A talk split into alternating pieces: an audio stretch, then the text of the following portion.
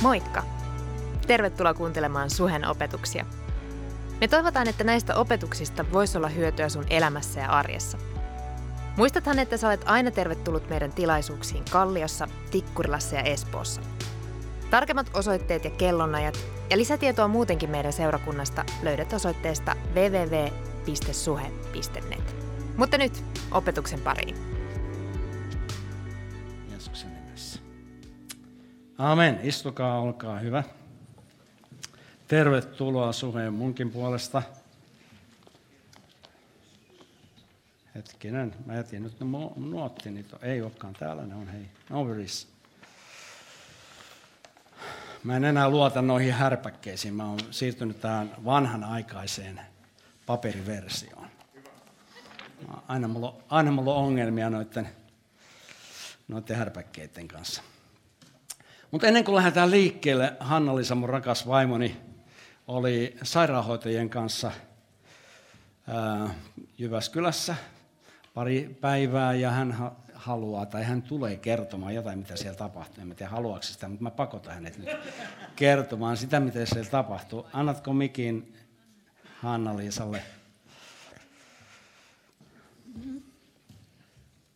Joo, suostuin.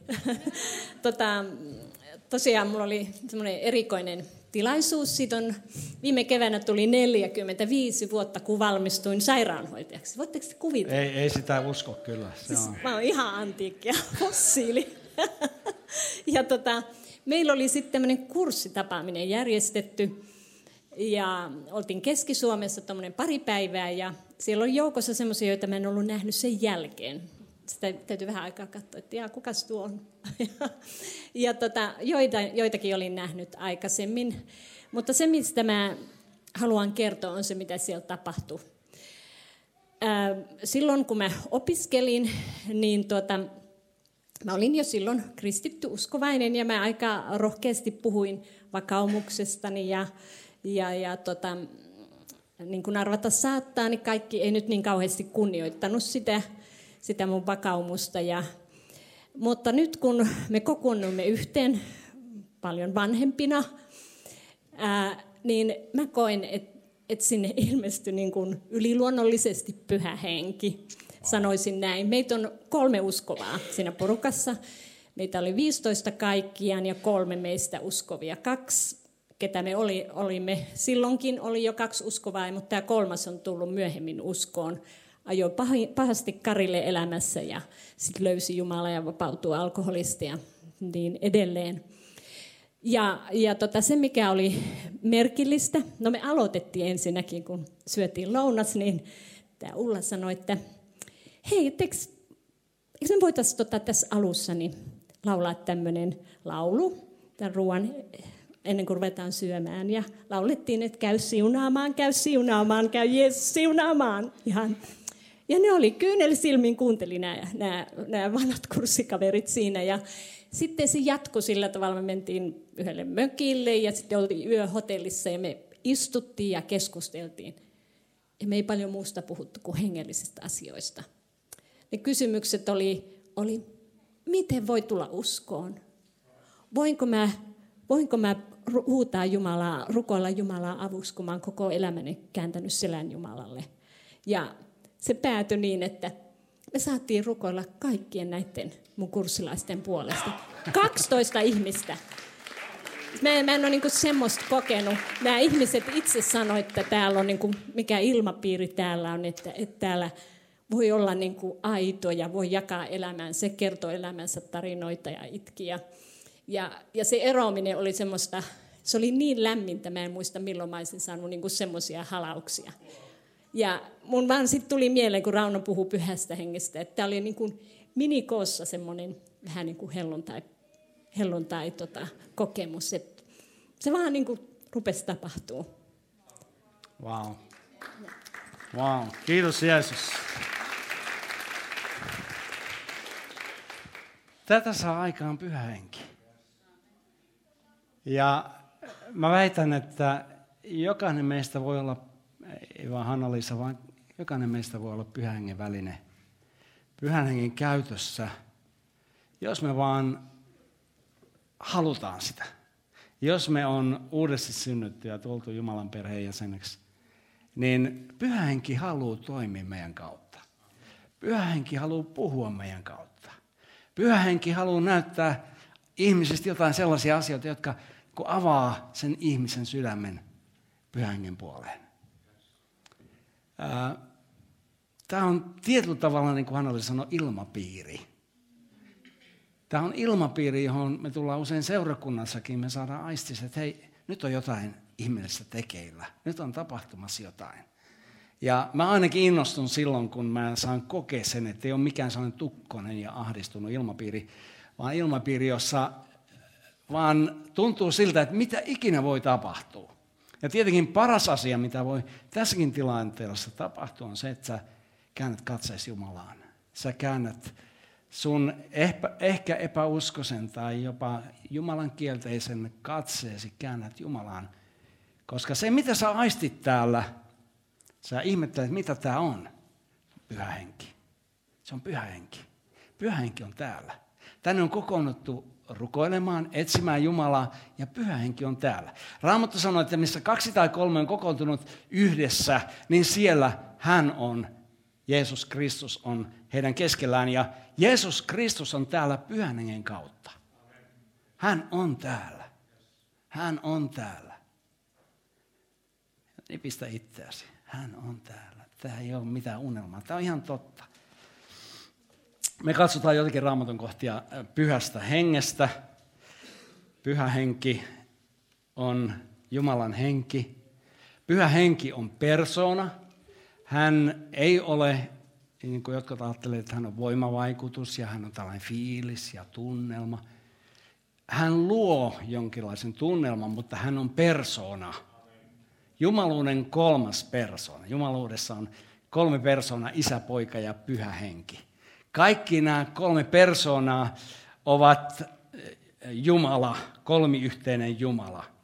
Jumala, jokainen on kaikki tietävä, kaikkialla läsnä oleva, kaikki voipa, iankaikkinen, tasavertainen Jumala. Ja tämä Jumala, pyhä henki, on täällä tänään. Pyhä henki on täällä tänään. Se on hauskaa.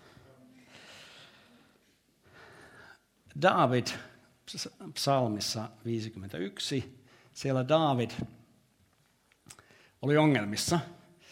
Hän oli langennut syvästi, tehnyt huorin, tapattanut yhden kaverin ja siis tehnyt ihan pari rikosta tuossa noin ohi mennen. Ja tosi räikeitä syntiä tehnyt. Ja sitten David, Davidia nuhdellaan siitä, mitä hän on tehnyt. Ja David ei alkanut syyttää olosuhteita. No hei, et sä nyt Jumala tiedä, että mulla oli vähän vaikeaa ja oli ehkä vaimon kanssa joku riita tai mitä oli kotona riitaa, niin täytyy nyt saada jotain lohdutusta. Ei mitään tällaisia, vaan hän meni Jumalan luokse ja psalmi 51, 12, hän sanoi, Jumala, luo minun puhdas synään ja uudista vahvaksi henki minun sisimmässäni. Mitä oli Davidin hengelle tapahtunut? Se oli tässä kolarissa, tässä vaikeudessa varmasti vammautunut. Itse kukin voidaan kuvitella sitä, että jos me tehdään oikein rajusti syntiä, niin kyllä meidän henki silloin, se mitä Jumala on meihin asettunut, niin pyhä henki on murehtunut. Ja sitten hän sanoi, että älä heitä minua pois kasvojesi edestä. Äläkä ota minulta pois pyhä henkeäsi. Se oli Daavidin sydämen huuto vanhassa testamentissa, joka ei ollut varsinaisesti pyhän hengen aikaa, vaikkakin kun aletaan lukea ensimmäistä Mooseksen kirjaa, niin siellä ihan toisessa jakeessa, ensimmäinen luku, toinen jäi, pyhä henki, henki liikkui vetten päällä. Jumala henki oli jo silloin luomassa tätä maailmankaikkeutta. Ja sitten Raamattu päättyy ilmestyskirjan viimeiseen lukuun. Siellä sanotaan henki ja morsian, pyhä henki ja morsian, ja morsian on seurakunta, sanoo yhdessä, että tule Herra Jeesus. Tervetuloa takaisin Herra Jeesus. Pyhä henki on alussa ja lopussa. Ja pyhä henki on koko raamatun aikana ollut ja on. On tässä ajassa ja on tulevaisuudessa. Jumala meidän keskellämme. Vanhassa testamentissa, kun pyhä henki laskeutui profettojen, pappien ja kuninkaiden elämään, niin se oli tiettyä tehtävää varten, tiettyä aikakautta varten, ja sitten saattoi pyhänkin väistyä. Siellä oli useita henkilöitä, jotka sai kokea tämän pyhän hengen läsnäolon. Ja ihan huikeita asioita tapahtui heidän kauttaan.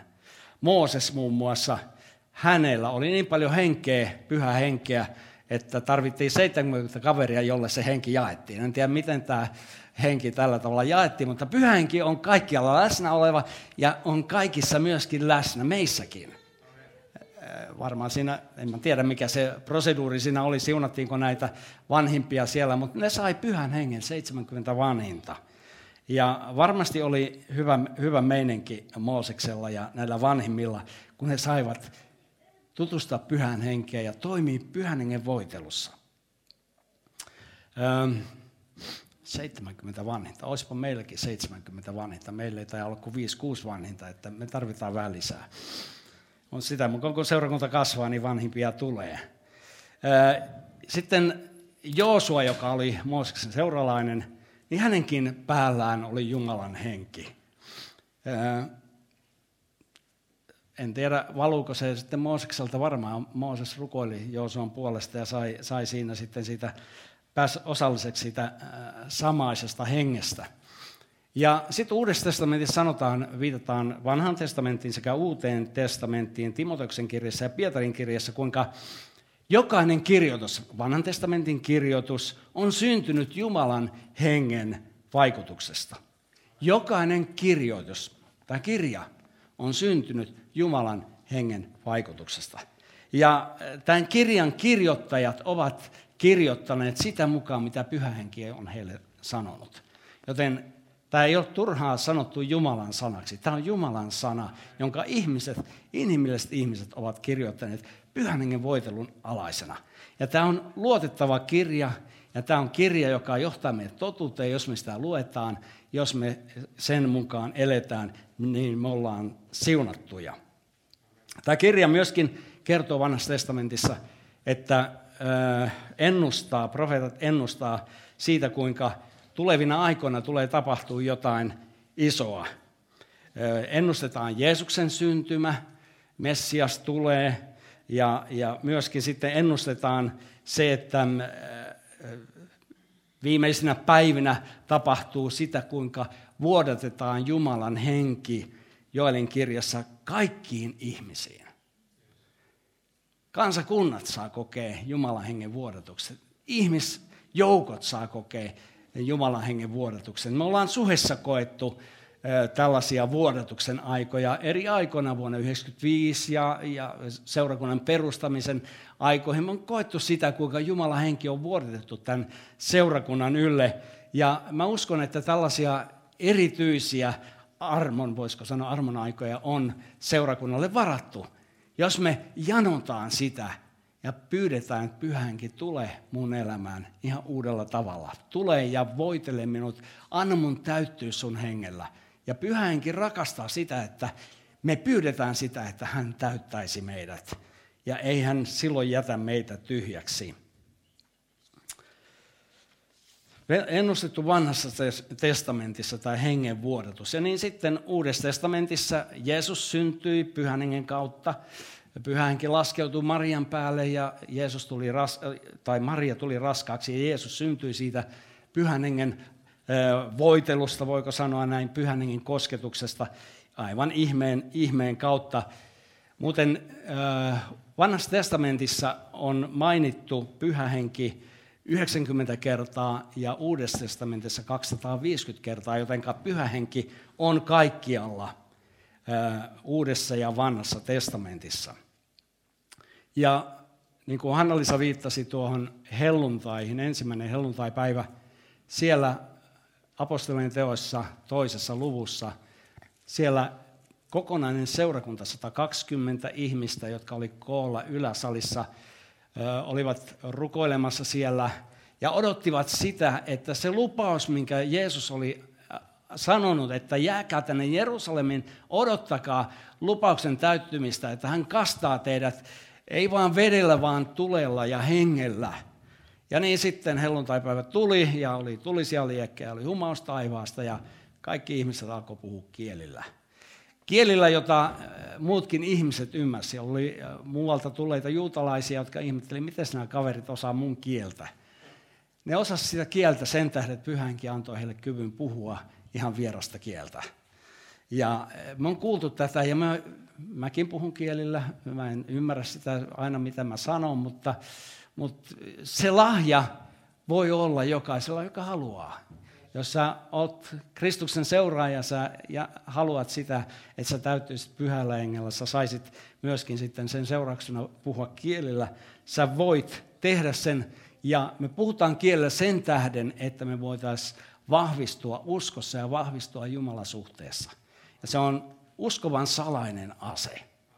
Jos et sä halua sitä, niin sä ehkä et halua tällaista salaista asetta, mutta mä suosittelen kyllä sitä, se on erittäin hyvä, sillä sillä sä rakennat sitä hengellistä ihmistä sinussa.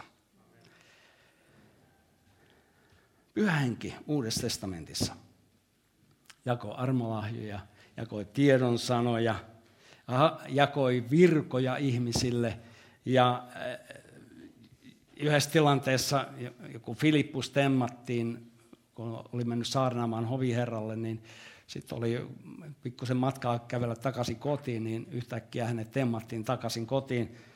En tiedä millä Airbusilla hän meni, mutta ilmasilta toimia. Hän, hän tapasi sitten itsensä kohta to, ihan toisessa paikassa.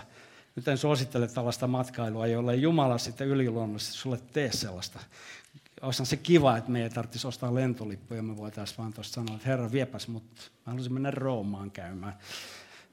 Ei, ei se onnistu tälleen. Pyhähenki ohjasi myöskin alkuseurakuntaa Paavalia joukkoineen menemään Makedoniaan, Turkista Makedoniaan, eli tulla Eurooppaan evankelioimaan. Pyhähenki avasi vankilan portteja ja Pyhähenki teki isoja tekoja siellä. Ja Pyhähenki auttoi seurakunnan rakentamisessa. Ei vain alkuseurakunnan rakentamisessa, vaan pyhänkin auttaa meitäkin meidän seurakunnan rakentamisessa. Kuinka usein meillä menee sormi suuhun, me ei tiedetä, nytkin me ollaan tilanteessa, että me, me punnitaan sitä, miten Jumala sä johdat meitä. Ja meillä on täys luottamus siihen, että Jumala johtaa meitä eteenpäin, kun me kuljetaan rukoillen. Kun me kuljetaan nöyränä Jumalan edessä ja me sanotaan Jumalalle jopa sitä, että hei mä en tiedä nyt miten tämä homma menee. Nyt voi olla niin, että joku kokee turvattomaksi sellaisen johtajuuden, joka ei vielä tiedä, minne se menee. Mutta olkaa turvallisella mielellä, me etsitään Jumalaa. Ja kun myöskin seurakunta liittyy rukoilemaan meidän kanssa, me löydetään ne avaimet ja ne eh, tiet, miten me rakennetaan tätä seurakuntaa niin, että jokainen teistä, jokainen seurakunnan jäsen voisi kokea sen, että mä oon muuten hyvällä paikalla. Mä oon sillä paikalla, mihin Jumala on mut johtanut. Ja mä oon saanut lahjoja juuri sitä tehtävää varten, mikä Jumala on mulle antanut.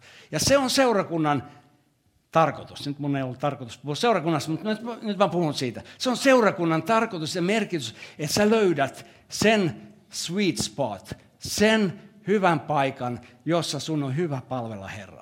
Jos sä saat kokea sen, että tässä on Jumalan voitelu, tässä on Jumalan siunaus, tässä on mun paikka, tässä on mun koti, tässä mä haluan asua, tässä mä haluan olla, tässä mä haluan palvella, tässä mä haluan myöskin voittaa sieluja tähän kotiin.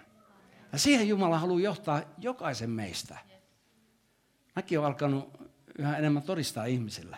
En tiedä miksi se tapahtuu, mutta on vaan mielenkiintoista seurata sitä, kuinka Jumala johtaa. Ja kuinka Jumala avaa keskusteluja, kun me kuljetaan hengessä ja rukoillaan, että Jumala käytä mua. Mä ymmärrän sen, että mä oon ihan tällainen savinen astia, niin kuin Raamattu sanoo, me ollaan saviastioita. Me ollaan vaillinaisia, viallisia, rikkinäisiä astioita, mutta Jumala haluaa käyttää meitä. Ja Jumala haluaa sen, että mä käännyn hänen puoleensa ja mä sanon, tunnustan sen, että hei, mä en nyt osaa tätä juttua. Anna sä mulle viisaus. Anna sä mulle oikeat sanat tässä paikassa. Muutama viikko sitten olin yhdessä firmassa ja, ja tota, siinä keskusteltiin sen firman johtajan kanssa ja, ja tota, se johtaja valitti sitten, että silloin rinta, rinta kipeä, että silloin on kaksi kylkiluuta mennyt poikki. Ja, ja tota, mä sitten sanoin hänelle, että hei, mä oon pastori, voiko mä rukoilla sun puolesta? Annas käteesi tuohon pöydälle, se laittoi kätensä siihen kiltisti pöydälle, mä laitoin oman käteni hänen päälle, ja mä haluan rukoilla, ja mä rukoilin hänelle terveyttä ja, ja siunausta ja viisautta ja kaikkea hyvää. Sitten mä nostin katsen ja kysyin, no mitäs, mitäs, miltä se tuntuu? No en mä kyllä koskaan tällaisessa tilanteessa ollut. Tämä on tosi kova juttu. Seuraavana päivänä kysyttiin, no miltä se tuntuu nyt, onko se, onko se vähän parempi? No joo, kyllä se on kuule vähän parempi. Tähän pyhänkin haluan johtaa meidät. Että me oltaisiin rohkeita antamaan, jakamaan siitä, mitä Jumala on meille antanut. Eikä niin kuin dissata itseämme, että en mä kykene tähän näin. Ei Jumala mun rukouksia kuule. Come on. Jumala kuulee sun rukoukset. Jos Jumala kuulee mun rukouksen, varmasti kuulee sun rukouksen. Kyllä, jokaisen meidän rukouksen. Pyhänkin asuu meissä. Se on aarre siinä saviastiassa. Pyhänkin sinussa on aarre. Anna sen aarteen toimia toisten hyväksi. Käytä sitä. Se on vähän niin kuin paha sana, että sä käytät pyhänkeä. Anna pyhän käyttää sua. Avaa suusi, avaa kätesi, ala siunata ihmisiä. Puhu hyviä sanoja ihmisille. Nyt mennään roomalaiskirjan kahdeksanteen lukuun. Tämä on mun varsinainen saarna tämän alkupuheen jälkeen. Ei vaan. Niin ei nyt siis ole mitään kannatustuomita niille, jotka Kristuksessa Jeesuksessa ovat. Sillä elämän hengen laki Kristuksessa Jeesuksessa on vapauttanut sinut synnin ja kuoleman laista. Kristittynä me ollaan Kristuksessa Jeesuksessa. Me ollaan hänessä ja hän asuu meissä. Me ollaan pyhän hengen temppeleitä ja pyhänkin asuu meissä. Ja Kristus asuu meissä pyhän hengen kautta. Sillä mikä laille oli mahdotonta, koska se lihan kautta heikoksi oli tullut, sen Jumala teki lähettämällä oman poikansa syntisen lihan kaltaisuudessa ja synnin, synnin tähden tuomitsemalla synnin lihassa, että lain vannuskaus täytettäisiin meissä, jotka emme vaella lihan mukaan, vaan hengen. Sillä niille, jotka elävät lihan mukaan, on lihan mieli, mutta niille, jotka elävät hengen mukaan, on hengen mieli. Sillä lihan mieli on kuolema, mutta hengen mieli on elämä ja rauha. Sen tähden, että lihan mieli on vihollisuus Jumalaa vastaan, sillä se ei alistu Jumalan lain alle eikä se voikaan. Jotka lihan vallassa ovat, ne eivät voi olla Jumalalle otolliset. Kova lause. Mutta te ette ole lihavallassa, toivo, vaan hengen, jos kerran Jumalan henki teissä asuu. Mutta jolla ei ole Kristuksen henkeä, se ei ole hänen omansa. Mutta jos Kristus on teissä, niin ruumis tosin on kuollut synnin tähden, mutta henki on elämä vanhuskauden tähden. Jos nyt hänen henkensä, tämä on mun favorite lause, hänen, joka herätti Jeesuksen kuolleista, asuu teissä, niin hän, joka herätti kuolleista Kristuksen Jeesuksen, on eläväksi tekevä myös teidän 70 kuolleevan ruumiin henkensä kautta, joka teissä asuu. Mä oon 70. Niin me siis, veljet, olemme velassa, emme lihalle, lihan mukaan eläksemme. Sillä jos te lihan mukaan elätte, pitää teidän kuoleman, mutta jos te hengellä kuoletatte ruumiin teot, niin saatte elää. Sillä kaikki, joita Jumalan henki kuljettaa, ovat Jumalan lapsia. Sillä te ette ole saaneet orjuuden henkeä ollaksenne jälleen pelossa, vaan olette saaneet lapseuden hengen jossa me huudamme Abba, Isä. Henki itse todistaa meidän henkemme kanssa, että me olemme Jumalan lapsia. Mutta jos olemme lapsia, niin olemme myöskin perillisiä, Jumalan perillisiä ja Kristuksen kanssa perillisiä. Jos kerran yhdessä hänen kanssaan kärsimme, niin yhdessä myöskin kirkastumme. Jakeista viisi eteenpäin mä oon poiminut elämän ilman pyhähenkeä, tällaisen surullisen storin – silloin, kun me ei eletä Kristuksessa ja me ollaan ilman Jumalan henkeä, niin mitä tapahtuu meille? Meidän mielemme elää saasteessa. Ja voidaan sanoa, että niin kun tietokone korruptoituu silloin, kun sinne tulee viruksia. Mulla on ainakin joskus ollut viruksia ja niitä on joutunut sitten ajaa, ajaa ulos sieltä ja on ne lähtenyt sieltä ulos jollain tavalla. Meidän pää korruptoituu, se saastuu. Se täyttyy viruksilla silloin, kun me olemme ilman pyhää henkeä. Vaarallinen tila. Hengen vaarallinen tila. Toiseksi se on kuoleman tie, joka johtaa lopulta kuolemaan, joka johtaa lopulta iankaikkisen eroon Jumalasta. Hirveä kohtalo.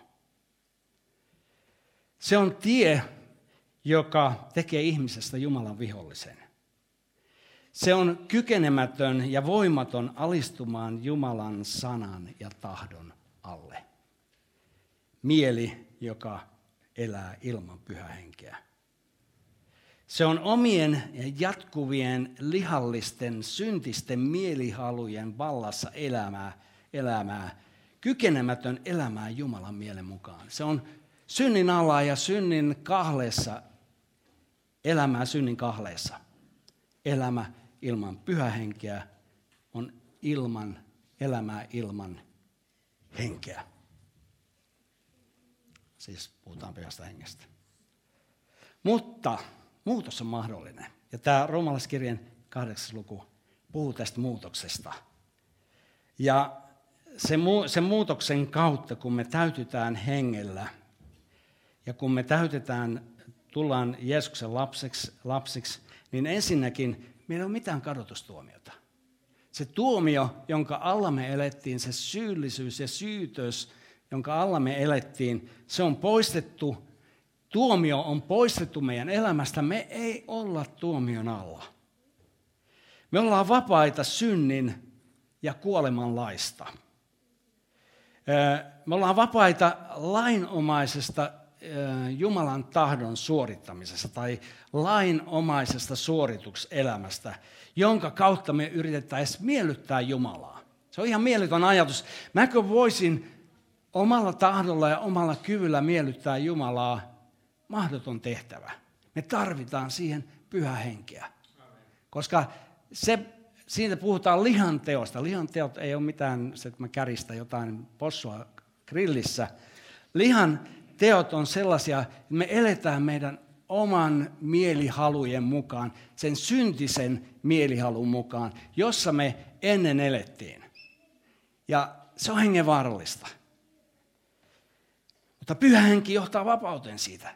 Ja mä saan vaan sanoa, Herra, auta mua.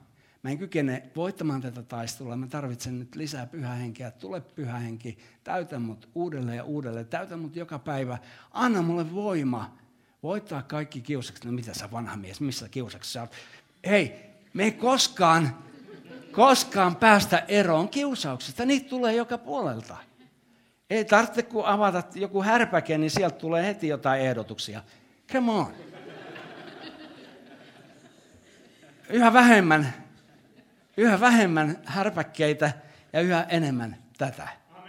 Koska täältä tulee elämä.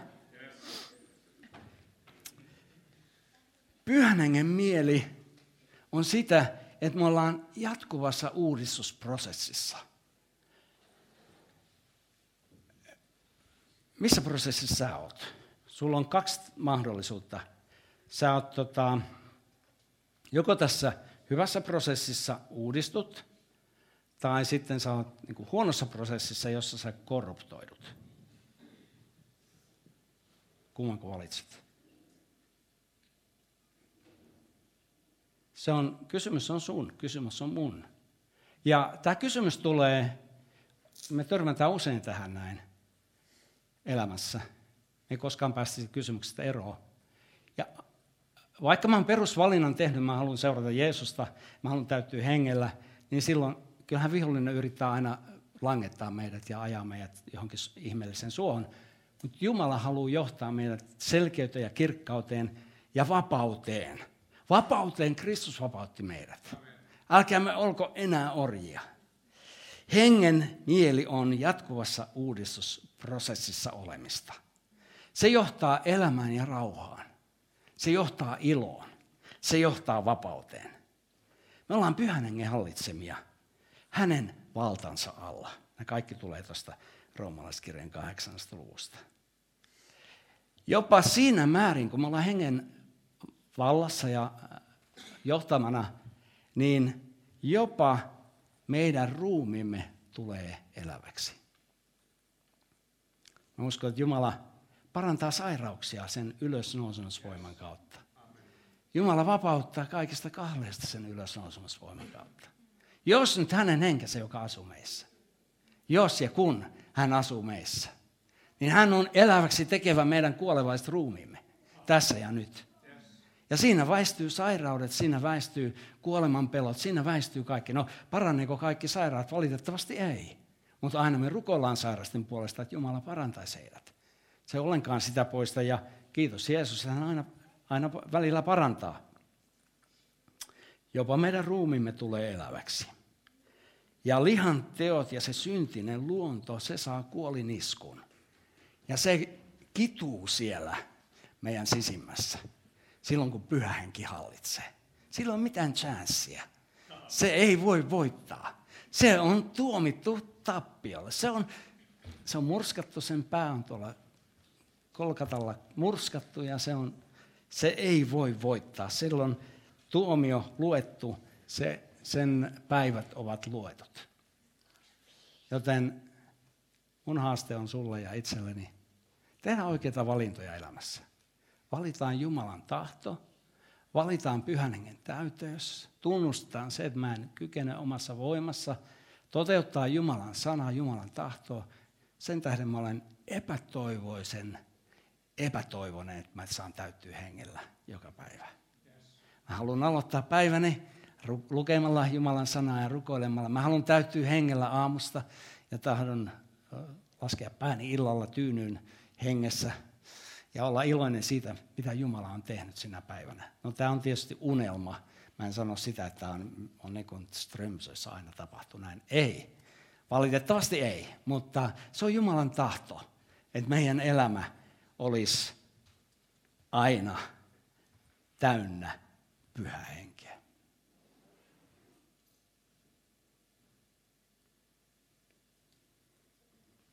Mitäs mieltä olet? Voitko sanoa aamenin tähän? Haluatko jotain muuta? Sitten ehkä tämä ei ole oikea paikka sulle. Me, me täällä janotaan Jumalaa ja Jumalan läsnäoloa.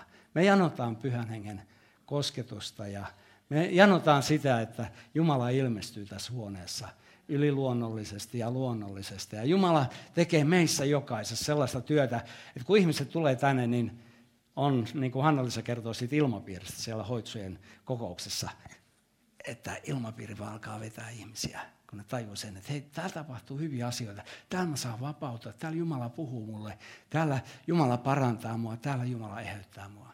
Tänne mä haluan tulla ja tänne mä haluan tuoda kaverinikin. Isä, mä kiitän pyhästä hengestä, pyhän hengen läsnäolosta.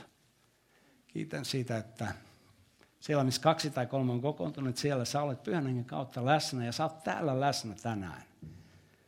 Ja mä kiitän siitä, mitä teet jokaisessa meistä.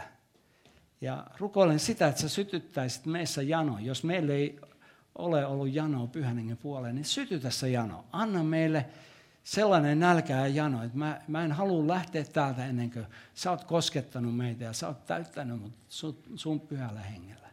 Kiitos pyhän siitä, että sä olet täällä. Kiitos siitä, että tämä on pyhän hengen aikakausi jolloin sinä toimit seurakunnan keskellä, jolloin sinä myöskin toimit meidän kautta, kun me lähdetään tästä kirkkosalista ulos. Siellä, missä me ollaan arjessa, sä käytät meitä jokaista. Mä haluan olla sun käytössä joka päivä. Mä haluan, että kun mä tapaan ihmisiä, jotka ei vielä tunne sua, että ne vois kokea sen, että tuolla kaverilla on jotain muuta, mitä mulla ei ole. Mitähän sillä on? Sä nyt me oltaisiin niin kuin Raamattu puhuu, Kristuksen tuoksusta, Kristuksen tuntemisen tuoksusta. Me, meidän elämässä näkyisi Kristuksen työ niin vahvasti, jopa ilmapiirissä, että ne ihmettelee, mikä toi kaveri oikein on. Kiitos siitä, että sä janoat tehdä sitä meidän kohdalla. Ja sä janot sitä myöskin, että kokonainen seurakunta olisi sellainen. Jokainen sen jäsen ja jokainen joka täältä lähtee, olisi täynnä sun henkeä. Tule pyhä henki. Tule pyhä henki. Ollaan janoinen maa. Ollaan janoinen kansa. Me tunnustetaan se, että me ei voida omassa voimassa tehdä tätä. Tarvitaan yliluonnollista pyhän hengen kosketusta.